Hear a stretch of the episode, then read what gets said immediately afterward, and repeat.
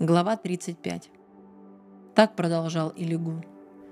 «Ты думаешь, правда на твоей стороне? Говоришь, прав я, а не Бог? Говоришь, что мне пользы, грешить или нет, что толку? Я тебе на это отвечу. Тебе и твоим друзьям. Посмотри на небо и увидишь. Взгляни, как высоки над тобой облака. Если ты согрешил, что ты сделал ему? Множа преступления, что ему причинишь? Если праведен ты, что ему дашь?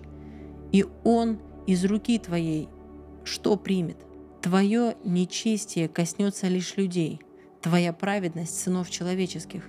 Люди стонут под тяжестью обид, из-под руки угнетателя взывают, но никто не скажет, где же Бог мой Творец, тот, кто в ночи придавал нам сил, тот, кто отличил нас разумом от земных зверей и даром мудрости от небесных птиц.